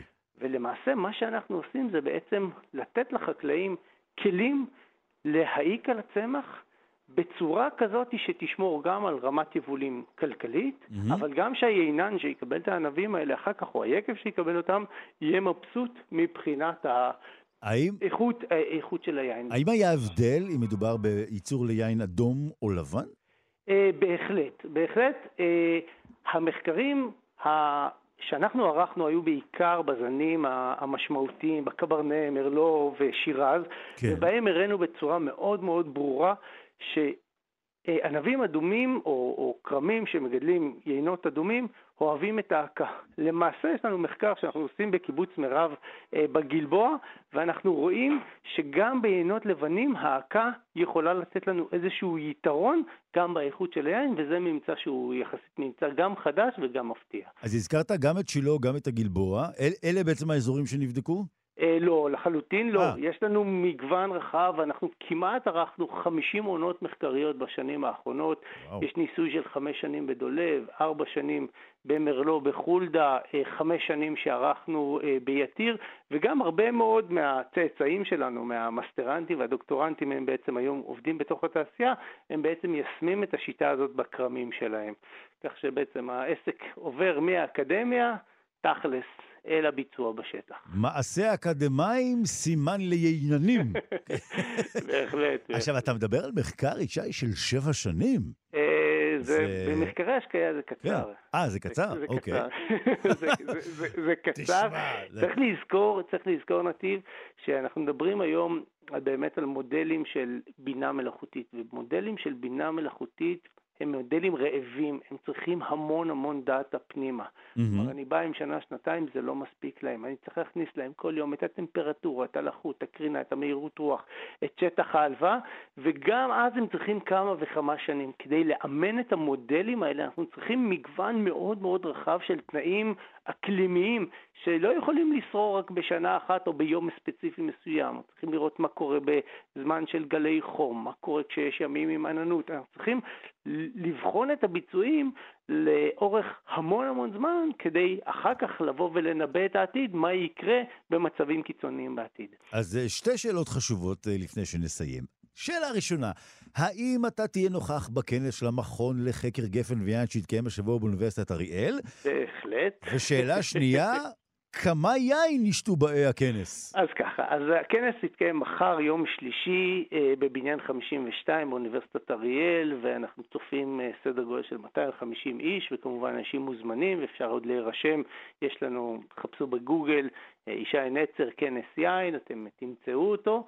אה, ואני מעריך שישתו, אנחנו נותנים לאנשים לשתות רק מהפסקת הצהריים ואילך, כי אנחנו רוצים שגם יהיה קשב בהרצאות. כלומר, בהחלט... אם אני מבין נכון, בהרצאות שלפני הפסקת הצהריים, יהיה קשב, אנשים יקשיבו. בהפסקות שאחרי, אה, ההרצאות שאחרי הפסקת הצהריים, נוכל לראות אה, אה, אורחים מבוסמים, שרועים על הכיסאות, על הכיסאות, ו... אני, אני יכול לגלות פה סוד בלי כן. שאף אחד ישמע, רק אני ואתה, שאני כן. אומנם מתעסק בגפן וביין, אבל אני מעולם לא הגעתי למצב שאני מאבד את ההכרה, או משתכר, או חס וחלילה ישי. בעקבות, כן, כן. ישי, הסנ... לדעת לשתות במתינות. הסנדלר דבר בחיים. הסנדלר הולך יחף והיינן אה, הולך אה, סאחי. זה... כן, כן, לחלוטין. אה, אתה, אתה אגב מרצה לפני הצהריים או אחרי הצהריים? לא, אני, אני אנחה את הכנס. אה, אוקיי. ויש גם קולגות שעובדים איתי, וסטודנטים שלי יהיו גם הרצאות קצרות, יש סדרה של שבע הרצאות קצרות, אז בהחלט גם סטודנטים שלי וגם של אחרים. אנחנו בעצם פורסים את המניפה גם למוסדות אחרים, גם למכון וולקני, גם לבן גוריון. חבר'ה שעובדים במקביל אלינו, בהחלט רוצים לתת תמונה על מה שקורה במחקרים בכלל הענף. כמובן, אה, מכון היין שלנו נותן חלק מאוד אה, מרכזי mm-hmm. וחשוב אה, בתעשייה, אבל שוב, אקדמיה ומצוינות עם רמת יישומיות לא פחות גבוהה. אנחנו מוזמנים. ברור, ברור. אוקיי. אז הנה, דוק... אתה תשב לידי. דוקטור ישי נצר, אה, חוקר בכיר, מומחה בפיזיולוגיה של צמחים, האיש שמעולם לא השתכר, ולכן כל מי שיהיה בכנס, גשו אל ישי, תעשו איתו לחיים, אולי בסוף זה יקרה. יאללה, על הכיפאק. ישי, תודה רבה, תענו בכנס, תודה רבה. כיף נתיב, תודה. לחיים. ביי ביי.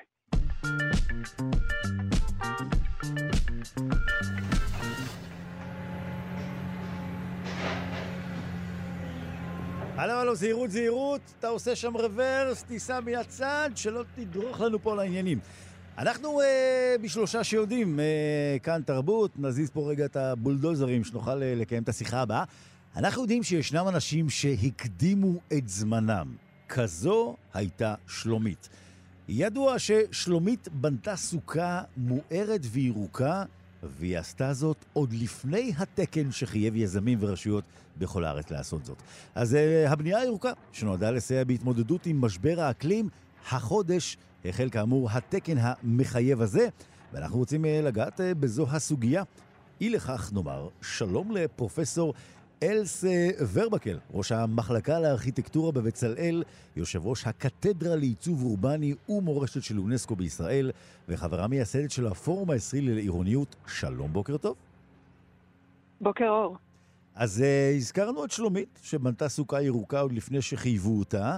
Uh, מסתבר שאצלנו בארץ חייבים, uh, מה שנקרא, לחייב על ידי תקן, כי אחרת היזמים לא עושים זאת, נכון? נכון, נכון. אמ, זה מהרגע אה, חובה בארץ, כמו שכבר אה, בהרבה מדינות בעולם. כן. ונכון, זה ישנה את אה, שוק הבנייה, אין ספק. לקח הרבה זמן עד שהגענו לרגע שזה, שזה יהיה מחייב, נכון? היו צריכים להשתכנע שזה חשוב? Um, אני לא בטוחה שזה באמת uh, uh, זאת הסיבה. אני חושבת שהיינו משוכנעים וידוע שזה uh, צריך לקרות, um, אבל תהליך האישור והכתיבה לקח הרבה מאוד זמן. בוא נזכיר באמת שהבנייה הירוקה הזאת תוביל אה, לחיסכון בצריכת אנרגיה של משקי בית, על ידי שימוש בחומרי בנייה, שיטות בנייה מתאימים, אה, קירות מבודדים. אז אנחנו יכולים אה, כבר אה, להתבונן ולומר שנצליח אה, לשפר את ההתמודדות הסביבתית שלנו? אמ, אני בספק. אמ, אני חושבת שעדיין התקן... אה, בגלל שלקח הרבה זמן, אה, גם הוא עדיין מאוד דומה אה, למה שהיה נחשב בנייה ירוקה לפני 20 שנה בעולם, ובינתיים אנחנו התקדמנו בחשיבה בפן הבינלאומי על מה, מהו באמת בנייה ירוקה. Mm-hmm. היום אנחנו קוראים לזה יותר בנייה סביבתית, והיא לא בנייה שמדברת רק על שימור אנרגיה או שימור משאבים, אלא גם על היכולת של הבניין להתמודד עם, עם אירועים, עם uh, משברים, עם uh, רעידות אדמה למשל, uh, או שינוי אקלים, כן. וזה הרבה פחות נכנס. מה גם שהבנו ברמה הבינלאומית שבנייה ירוקה היא חייבת להיות קשורה לחשיבה מערכתית של העיר כולה, של איך מתכננים שכונה ירוקה או עיר ירוקה. או אזור ירוק, אמ, ורק ככה באמת אפשר אה, להגיע לתוצרים. הבניין הבודד לא, כן. לא יפתור את הבעיה. כלומר, לא, לא, לא מספיק שיבוא איזה יזם ירקרק אה, בעל אה, חזון ירוק ורצונות ירוקים. צריכים שכל הרשות תירתם לעניין הזה. אגב, כאן, מה יותר קשה, לשכנע את היזמים הפרטיים או את הרשויות? או בעצם בוא נאמר, אה, אמ, קשה. אני לא בטוחה שזה הוויכוח. אני okay. אוקיי. חושבת שמאוד ברור לכולם, מכל הצדדים. אני מדברת על היכולת לחשוב על אה, לבנות אחרת באמת. לא רק אה, להביא טכנולוגיות חדשות ולחייב את היזם, אבל לתכנן את השכונה אחרת, שלא כולנו מקבלים שלושה כיווני אוויר, ובשביל זה צריך שהרשויות תהיינה חזקות מספיק לשכנע את היזמים שאפשר גם אחרת. אמ, וזה בהחלט אה, צריך לבוא מהמגזר הציבורי ולא מהפרטי. אנחנו יודעים אה, אה, שהרבה דברים, את יודעת, את הכסף סופרים במדרגות, ובמקרה הזה תרתי משמע במדרגות הבניין. הרי אנחנו למדים שכדי לבנות ירוק יותר, יצטרכו אותם יזמים אולי להוציא יותר כסף ממה שהיו מוציאים על בנייה לא ירוקה. אז בשורה התחתונה, אם לא מכריחים אותם, הם, הם לא יעשו את זה, כי הם רוצים לחסוך כסף. נכון, נכון, והכסף הוא בעצם, בהתחלה זה השקעה יותר גבוהה, אבל הרעיון הוא שבנייה ירוקה חוסכת אחר כך הרבה כסף באנרגיה שצריך בשביל להחזיק את הבניין. אה, עכשיו, אה, מה שכן אה, יקרה זה עוד יותר עלייה של הנדל"ן, שאנחנו כבר יודעים שאנחנו בבעיה בארץ. נכון. וזה אנחנו לא, לא, לא, אני לא חושבת שנראה שיזמים ייקחו את זה על עצמם. זה יגרום למחירים יותר גבוהים. אגב, כשאנחנו אומרים אה, בנייה ירוקה, אם תוכלי קצת ככה לפרוט לנו את זה אה, למעות, אם כבר דיברנו ככה על הסוגיה הכספית. מה, מה למשל הדגשים החשובים בעינייך, שאת אומרת, אוקיי, בנייה ירוקה צריך שיהיה א', ב', ג', מה הדברים הכי חשובים? אז שוב, אני לא, אולי לא הבן אדם אה, לשאול על מה צריך להיות בניין ירוק, כי אני לא מאמינה במושג בנייה ירוקה. שמדובר רק על הבניין, ואני לא מאמינה שבשימוש טכנולוגיות מתקדמות אנחנו נפתור את הבעיה. אה, אני טוענת שצריך לתכנן עיר ירוקה ועיר אה, שהיא יודעת להתמודד עם אה, אתגרים סביבתיים, mm-hmm. ולכן צריך לתכנן ברמה עירונית תוכנית בניין עיר שהיא מבוססת על צפיפות הרבה יותר גבוהה, כך שלא לכל בניין אה, אי אפשרי אפילו לבנות שלושה כיווני אוויר, כי כן. שלושה כיווני אוויר זה ההפך מלחסוך אנרגיה. זה לחשוף את כל דירה לקור וחום אה, של הסביבה, ולכן אה, אי אפשר לבודד אותה כמו שצריך. אבל אם הדירה או אם הבניין חולק קיר עם הבניין שלידו, אז זה כן, זה הכיוון. אנחנו... אה, כולל החיבור בין הבניינים שהם צמודים אחד לשני, הם גם יכולים להשתמש באותה תשתית אה, של אה, חשמל, של מים, אבל גם של תחבורה ציבורית. וזה הבנייה הירוקה האמיתית לדעתי. שאגב, את אמרת כאן בדיוק את אותם הדברים שאנשים שהירוק לא לנגד עיניהם חושבים ההפך, כי הם ירצו רווח מהבניין השני, הם ירצו עוד כיווני אוויר. כלומר, ההתפנקות הזאת אה, היא, יש לה מחיר, פינוק עולה כסף. נכון, נכון, נכון. זה בעצם הרעיון או האינטואיציה היא שזה לחיות ירוק, כשאתה רואה את הירוק מסביב לבית, אבל זה בעצם הדרך הכי לא ירוקה לחיות. כן. הדרך הכי ירוקה לחיות זה בעיר אה, צפופה, שיש פחות שטחים פתוחים. וזה מה שחוסך אנרגיה וגם מייצר אה, דרך חיים יותר אה, בת קיימא.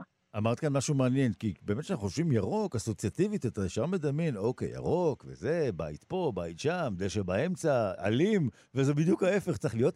אנחנו יודעים שבארצות הברית, למשל, אה, עוד בקונגרס האמריקאי, עוד לדעתי, עוד כמעט בתחילת אה, המילניום הזה, אה, כל המבנים הפדרליים, למשל, הם אחר כך, הם, הם חייבו להתחיל לבנות בבנייה ירוקה. זאת אומרת, הכל נהיה, מה שנקרא, ברמה מערכתית, רמה מדינתית. אה, גם בצרפת זה קורה.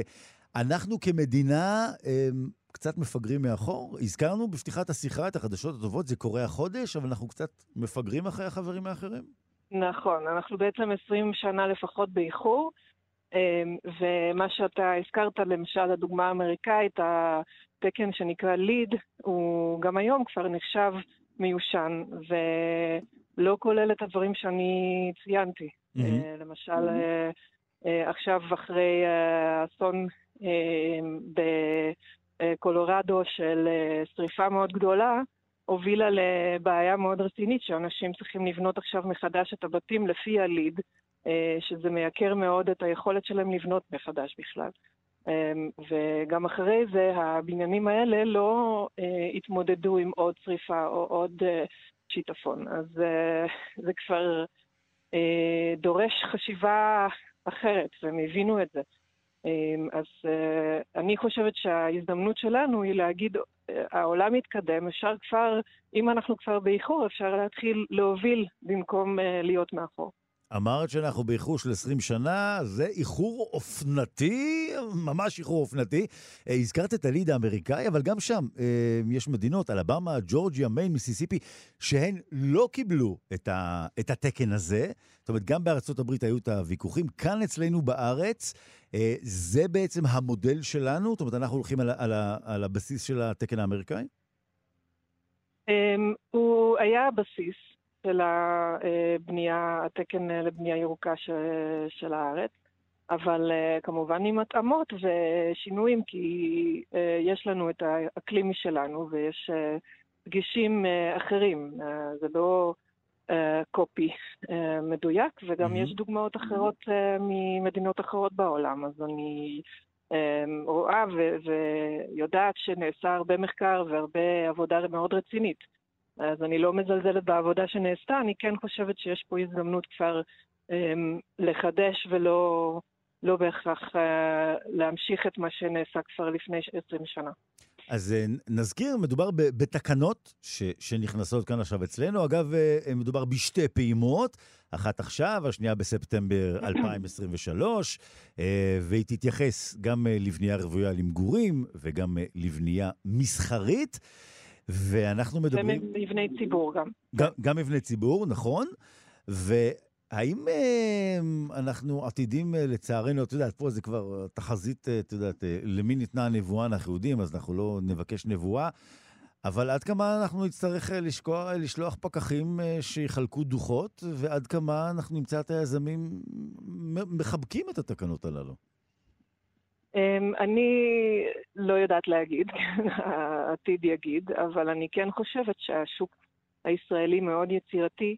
ויודע להתאים את עצמו מאוד מהר אה, לסיטואציה חדשה, וגם למכור את זה בעוד יותר כסף, כן? אנשים יותר מודעים היום, רוצים לחיות אה, ירוק יותר, אה, וישלמו על זה אולי.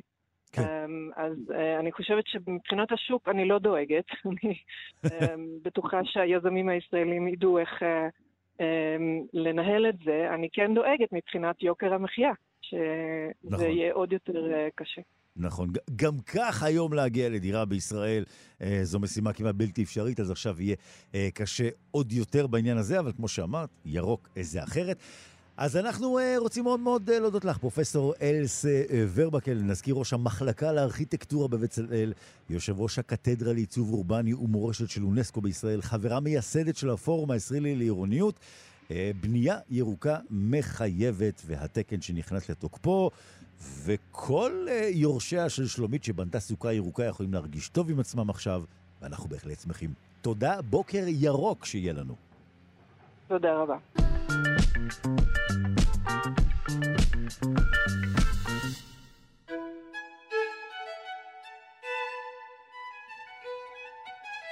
כאן תרבות אה, שלושה שיודעים שלא יאמרו לכם כי 13 הוא מספר של מזל רע. ממש לא, הוא מספר של מזל מצוין. 13 חוקרים מאוניברסיטאות בישראל יקבלו את מענקי ERC Consolidator, ונאמר עכשיו שלום, בוקר טוב לאחת הזוכות אה, במענק, מענק מועצת המחקר האירופית, אה, ראש המעבדה לננו-רפואה וסגנית דיקן הפקולטה להנדסה באוניברסיטת בר אילן, פרופסור רחל פופובצר. בוקר טוב. שלום, בוקר טוב. אז קודם כל מזל טוב. תודה רבה. עמיתים רבים שלך זכו, אנחנו כמובן לא יכולים לשוחח עם כולם, אנחנו ככה בהמשך אה, נוכל לפרגן להם, אבל אה, איתך אנחנו אה, משוחחים הבוקר, אז קודם כל גלי לנו עד כמה באמת מדובר במענק נחשק שהחוקרים באקדמיות בישראל ככה לוטשים מבט ושואלים עצמם, האם נזכה בו? אכן נחשק, זה מענק שלא קל להשיג אותו. המתחרים הם מכל אירופה, זה מענק אירופאי. כן. יש כל הארצות באירופה. הם, הסיכויי ההצלחה הם, הם לא גבוהים. Mm-hmm. משהו ככה בין 8 ל-12 אחוז כל שנה. וואו. אז אה, תעשו אתם את החשבון. וניגשים, אה, כמו שאת אומרת לנו אה, כאן, חוקרים מכל רחבי אירופה. אז 13 חוקרים אה, מישראל זה מעבר כמובן להישג האישי שלך וכל אחד מהם, זה גם מדובר באופן אה, מדינתי בהישג מכובד. בהחלט. אני חושבת שאני לא בדיוק בקיאה בסטטיסטיקות, אבל אני חושבת שיש הרבה סטטיסטיקות שעושים כמה מקבלים יחסית ממדינה, אז אני חושבת שיחסית לתושבים שיש במדינת ישראל, אנחנו מקבלים הרבה יותר מאשר המספר שמתחלק שווה בשווה, האחוז שמקבלים בישראל הוא יותר גבוה. זאת אומרת שזה אומר שהמדע פה הוא, הוא טוב שנעשה בישראל. כיצד אה, בעצם מגיעים לשלב שבו הם זוכים, מקבלים את המענק, מחייגים אליך בבוקרו של יום, מפריעים לך לישון ואומרים לך מזל טוב ברדיו? אמ, מה, מה צריך לעשות בדרך לרגע הזה? זהו, אה, אה, זה הרבה עבודה קשה. קודם כל יש עבודה של הרעיון המחקרי, הנושא שרוצים לחקור אותו.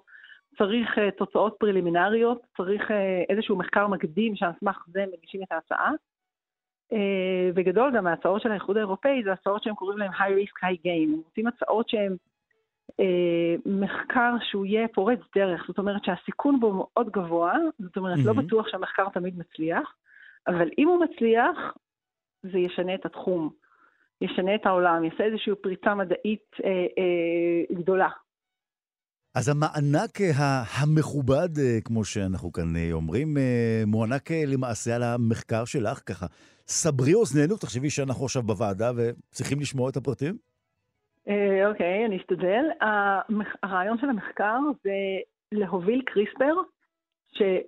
אני לא יודעת אם כולם יודעים מה זה, אבל זה איזושהי... אמ, קיבלו על זה פרס נובל לפני שנה, זה דרך חדשה שמצאו שיותר קל לעשות שינוי גנטי לתאים. Mm-hmm. בעצם, אם אנחנו מצליחים לעשות שינוי גנטי לתאים בגוף שלנו, ויש המון מחלות גנטיות שנוכל לתקן אותן. נכון. זו בעצם, זה בעצם ה vision של הפריצת דרך, אבל עכשיו נשאלת השאלה, איך אנחנו מצליחים להביא את כל הקומפוננטות, הקומפוננטות האלה, שאמורות לבצע בתוך התא את העריכה אה, אה, הגנטית, איך אנחנו מצליחים להביא אותם לתאים ספציפיים בצורה, בצורה טובה, זאת אומרת שהם גם יפעלו שם, וכל זה עוד במוח.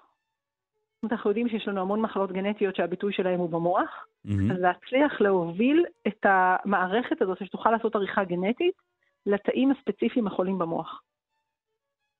וה... זה בעצם הרעיון של המחקר, והרעיון זה לא, אה, אה, אני מגישה לרפא איזושהי מחלה מסוימת, אלא עכשיו זה ללמוד את, ה, את התנאים המתאימים ומה צריך לעשות ואיך צריך לעשות ולאיזה אזורים במוח זה יכול יותר להגיע ולאיזה אזורים זה יכול פחות להגיע. ואיך המחלות משפיעות על הנדידה של החומרים האלה לתוך האזורים המתאימים. ואגב, הטריגר היה בעקבות הזכייה בנובל, או שהראש היהודי שממציא לנו פטנטים כבר עסק בזה עוד קודם? Uh, הטריגר של ה... זה, בהחלט היה טריגר של הזכייה בנובל, כי קודם המערכת הזאת הייתה הרבה יותר מסובכת, ואז המחשבה להביא אותה uh, uh, לתאים חיים ולגוף האדם, היא הייתה קצת, אה, כאילו, זה, זה לא חזון שאפשר ממש לחשוב עליו, זה היה יותר מדי דמיוני, זה היה יותר קרוב לדמיון. אה, מה שהם, באמת, מה שקיבלו את הפרס נובל על הקריספר, הפך את זה לאיזושהי מערכת שהיא, אה, אפשר לפחות לחלום על זה, שנוכל כן להכניס את זה לתוך הגוף, ולהצליח לרפא תאים שהביטוי הגנטי שלהם, יש שם איזושהי בעיה בביטוי הגנטי. ואנחנו מדברים על פריצה מדעית גדולה, וזה אומר שכאשר ניגשים אה, בעצם לקבל את המענק, הם כבר יודעים שזה עתיד להיות, או שבעצם אה, יושבי אה, אה, חבר השופטים אה, שם, או בעצם אה, מי שככה מקבל את ההצעות, אה, הוא זה שאומר לעצמו, רגע, כאן יש פוטנציאל. אני מניחה שכל מי שמגיש אה, חושב שיש פוטנציאל למה שהוא מגיש, ואני מניחה גם שבאמת אה, בסופו של דבר הסכום, אה, הכסף שמחולק הוא סופי, אז אני מניחה שגם יש עוד הצעות שהן היו ממש טובות, אבל איכשהו בסוף זה לא הגיע ל... לקו הסופי. יש כמה שלבים בהצעה הזאת, יש שלב ראשון, שלב שני ושלב שלישי. וצריך לעבור את כולם. Mm-hmm. והרבה ריוויורים בעולם, יש את הוועדה. אה, הרבה אנשים אה, מסתכלים על זה עד שהם מחליטים אה, למי לתת את, ה, את הגרנט. את יודעת, אומרים שזה לא מנומס לשאול על כמה כסף מדובר, אבל אנחנו לא מנומסים. תחשבי שאני הבנקאי, זה סכום מכובד? זאת אומרת, על מה אנחנו מדברים פה? אפשר לגלות? כן, אני מניחה שכל אחד מקבל סכום טיפה שונה. המענק שלי הוא משהו כמו 2 מיליון 300. ולמה, אז, אז זה בהחלט מכובד, ובאופן יחסי לסכום שמקבלים בתחום הזה, או, או לתחום שמיועד אחר כך למחקרים, אנחנו מדברים גם על, על מענק כספי יפה מאוד, נכון? שני סיבובים. זה מאוד כאלה. גבוה, מאוד כן. גבוה. אין ספק שהוא מאוד גבוה, וזה מאוד אה, נחמד מהבחינה הזאת, שזה גם מאפשר לך, באמת אין מה לעשות, יש קשר ישיר בין הכמות הכסף שניתן להשקיע במחקר לבסוף למה שאפשר לעשות, כי זה אומר איזה אנשים אפשר להביא ואיזה אנשים יעבדו על זה, וה... הציוד שעובדים על זה והחומרים והכל מאוד יקר, אז mm-hmm. אם יש יותר כסף אפשר לעשות יותר מחקר. וזה בהחלט אה, פותח אה, פתח רציני להתקדם. פרופסור פופופטר, זה בעצם אומר שהוועדה אה, אומרת לעצמה, הפוטנציאל פה הוא גדול מאוד, שווה לנו להשקיע, כי אנחנו עתידים אה, כולנו לקצור את הפירות בסופו של דבר, החוקר ועולם המדע. נכון. עכשיו, כל חוקר אנחנו יודעים, את יודעת, הרי את, אתם עושים הרבה מחקרים, אמ, ו- ו- ופועלים כמובן, יושבים על המדוכה שלכם שם באקדמיה כל השנה.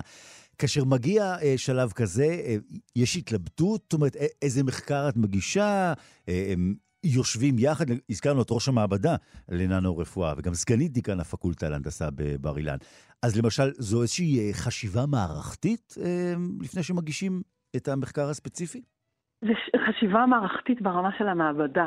זאת אומרת, יש לי, אה, לשמחתי הרבה, יש לי הרבה, אה, אני לא לבד, יש לי mm-hmm. הרבה אנשים טובים במעבדה שאני עובדת איתם. כן. ובמחקר הזה במיוחד אה, אני יכולה לציין את דוקטור תמר סדן ודוקטור מנחם מוטי, שהם ככה מעורבים בכל מה שקורה פה, ובהחלט יש התייעצויות על לאיזה כיוון ללכת, מה יכול להיות באמת אטרקטיבי, מה יכול לשנות את העולם מהבחינה הזאת שהם מחפשים. אה, וגם אחר כך, בתוך המחקר, זה מאוד, אה, זה לא כזה פשוט לחשוב במה מתרכזים ומה בוחרים בתור מודל ואיך עושים את זה, ו- וכל שלב ושלב הוא מצריך המון המון חשיבה. גם השלב הגדול של ה vision, לאיפה ללכת ומה היה הכותרת, לכאורה הכותרת של המחקר, אבל גם אחר כך, איך מפרקים את זה לפרוטות ואיך המחקר עצמו, בסוף מה שמגישים להם, מגישים המון חומר, מגישים בתור mm-hmm. שלב ראשון חמישה עמודים, שזה משהו יותר כללי כזה, ובעצם זה הכיוון, זה הרעיון הכללי, ובערך ככה הולכים לעשות אותו. כן. שזה חמישה עמודים זה די קצר, נכון. ואם עוברים את השלב הזה, יש את ה-15 עמודים, ששם זה כבר הרבה יותר מפורט, ממש מה הולכים לעשות בכל שנה, ואיך הולכים לפרק את ה... אה, אה, את ה vision הגדול הזה באמת ל milestones שאפשר mm-hmm. לבצע אותם ולעשות אותם. כן. ואז כל אחד ואחד מהשלבים האלה מצריך המון המון חשיבה. אז זה לא דברים שעשיתי אותם לבד, אה, זה דברים שהחשיבה הזאת נעשית בתוך צוות מעולה במעבדה. ERC Consolidator, המענק היוקרתי הזה מטעם הנציבות האירופית למחקר. אז אה, ברכות רבות הבוקר הזה, פרופסור רחלה פופובצר, שוב נזכיר ראש המעבדה לננו-רפואה, או סגנית דיקן הפקולטה להנדסה באוניברסיטת בר אילן. אה, ברכות רבות רבות, ואנחנו כמובן, את יודעת, אה, גאים ושמחים. תודה רבה. תודה רבה לכם. תודה רבה. וכאמור, אנחנו לא יכולים הרי כמובן לדבר עם כל הזוכים והזוכות, אז בואו רק ככה. נזכיר ונעניק מחיאות כפיים לפרופסור אה, אה, קרים אה, אדיפרסיטו מהאוניברסיטה העברית, פרופסור מורן ברקוביץ' מהטכניון, פרופסור טל אלבונגן מאוניברסיטת תל אביב, פרופסור תמר גייגר ממכון ויצמן למדע, פרופסור ענת לוין מהטכניון, פרופסור אה, אורנה רבינוביץ' עיני מאוניברסיטת חיפה, פרופסור וויצ'ך סמוטי מאוניברסיטת תל אביב, דוקטור רות אה, שרץ שובל ממכון ויצמן למדע, פרופסור גיל שגב מהאוניברסיטה העברית, פרופסור גל שמואל מהטכניון, דוקטור איתי תירוש ממכון ויצמן למדע. ופרופסור איתן יעקבי מהטכניון. ברכות רבות לכולם.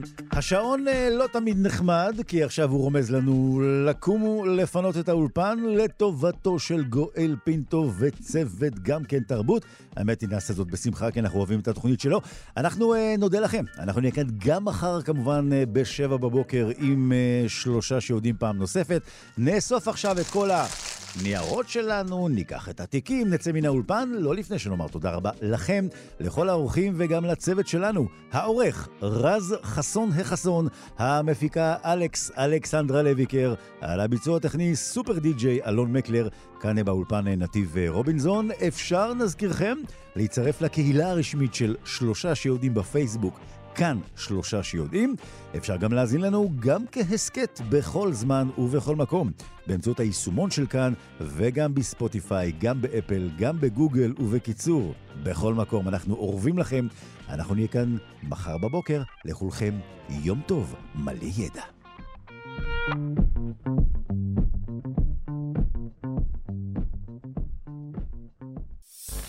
אתם מאזינים לכאן הסכתים, הפודקאסטים של תאגיד השידור הישראלי.